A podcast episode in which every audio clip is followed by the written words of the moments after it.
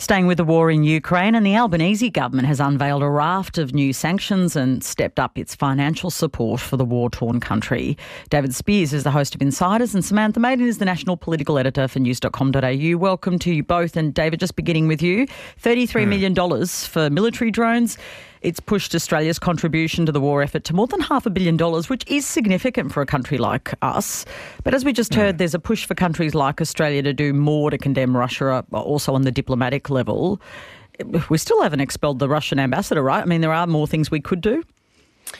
Yes, there are, and, and that's an interesting uh, point about whether we expel uh, the Russian ambassador or more diplomats, um, particularly given Uh, the story Nick McKenzie has in the Nine Papers this morning about the hive of spies the ASIO boss referred to the other night being Russian uh, spies uh, that were apparently posing as diplomats, he says, and uh, were highly active for more than eighteen months before they were ultimately dismantled by ASIO. So you wonder what their you know, highly active uh, operations um, uh, secured for Russia over those eighteen months before ASIO was finally able to disrupt them. And, and the story suggests key players have been kicked out. It doesn't say all of them have been. So, you know, is there a need to, to boot out more of the, the Russian diplomats who perhaps have been part of this hive of spies? Uh, but to Australia's support, yes, uh, now more than half a billion dollars in twelve months is a lot. Uh, for Australia. Uh, and I think, you know, when you look around the world at the support for Ukraine, you've got to say a lot of this is largely due to the heroic efforts of the mm. Ukrainian people in defending their country, uh, but also the efforts of President Volodymyr Zelensky in rallying the West to support him. I mean, the, the Joe Biden visit earlier this week was, was quite extraordinary. Um, there is strong support, I think, in the Australian community and certainly across the political divide for that support for Ukraine to continue. But it is worth noting there is no end to this war in sight. Look, I want to change the topic to just a couple of domestic issues that have dominated the political sphere this week. And Sam, the debate over superannuation has really raged all this week. It's not clear what the government wants to do or whether there's an appetite to do it quickly in this budget. Uh, what changes are you expecting Anthony Albanese to announce, or, or do you think there is an appetite for some reform here? Well, I think that um, the Treasurer, Jim Chalmers, outlined fairly clearly in that interview in two G B this week um, how far he's prepared to go and what he's not looking at. So they seem to be hinting fairly heavily at a three million dollars super cap, um, talking about legislating the purpose of super. So by that saying that superannuation should not be a vehicle to stash millions and millions of dollars, that is meant to be a vehicle to deliver Uh, you know, a, a reasonable retirement income. And there comes a time when super, if it has a balance of that nature, that is, is crossing the line. Um, in that interview um, during the week, um, he was also asked to rule out, you know, some other issues. He said that he was, for example, uh, only looking at um, capping super fund balances, and that he was not considering a higher tax rate on contributions or earnings. Um, I think there's two things to kind of pull out of this. One, it's very, um, I think th- the changes that he is mentioning actually do not seem unreasonable.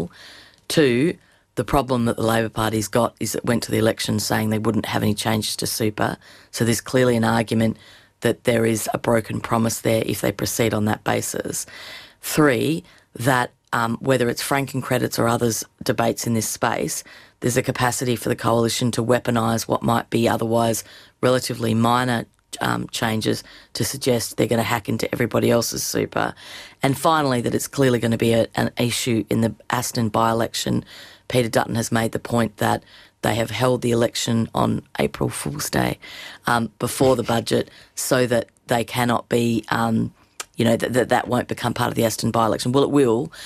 And um, the final point to make, which I think is very interesting, is the story in the Australian Financial Review about the Tills hitting back over the Labor's three million dollars super cap idea. Well, they would, wouldn't they? Because yep. That's where all the people live that have three million dollars in their super. Yes, uh, well, yes. Uh, d- defending their constituency, let's put it that way. Look, David, just very briefly, um, wages data came out this week. It showed the biggest drop in real wages on record, and that's real wages because actually wages are accelerating fast, but they, they can't keep up with inflation. That's the issue. Um, at the same time, Qantas and its record profits, obviously profits are back in the headlines too. The A C T U talking about that today. That contrast is pretty stark, isn't it?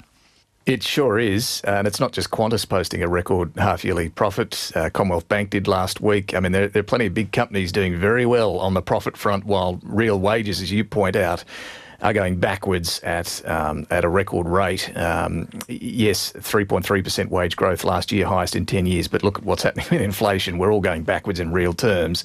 Uh, so, you know, when we hear the Reserve Bank Governor talk about a price-wage spiral, being worried about wages Uh, potentially pushing up inflation, we're just not seeing that in in, in the numbers. It's profits that uh, you know are, are the eye-popping numbers at the moment. So I think the A C T U make a, a reasonable uh, point there. The Australia Institute, the progressive think tank, also has some research out today suggesting that it's a, a profits price a spiral that is the real um, culprit when it comes to this inflation problem. Mm. Um, either way, Uh, all economists seem to expect we will still see at least another one interest rate rise in about eleven days' time. OK, David, just final word to you actually on, on The Voice. The Deputy Liberal leader, Susan Lee, will accuse the Prime Minister of using the Voice referendum as a platform for an early election and a re-election vanity project.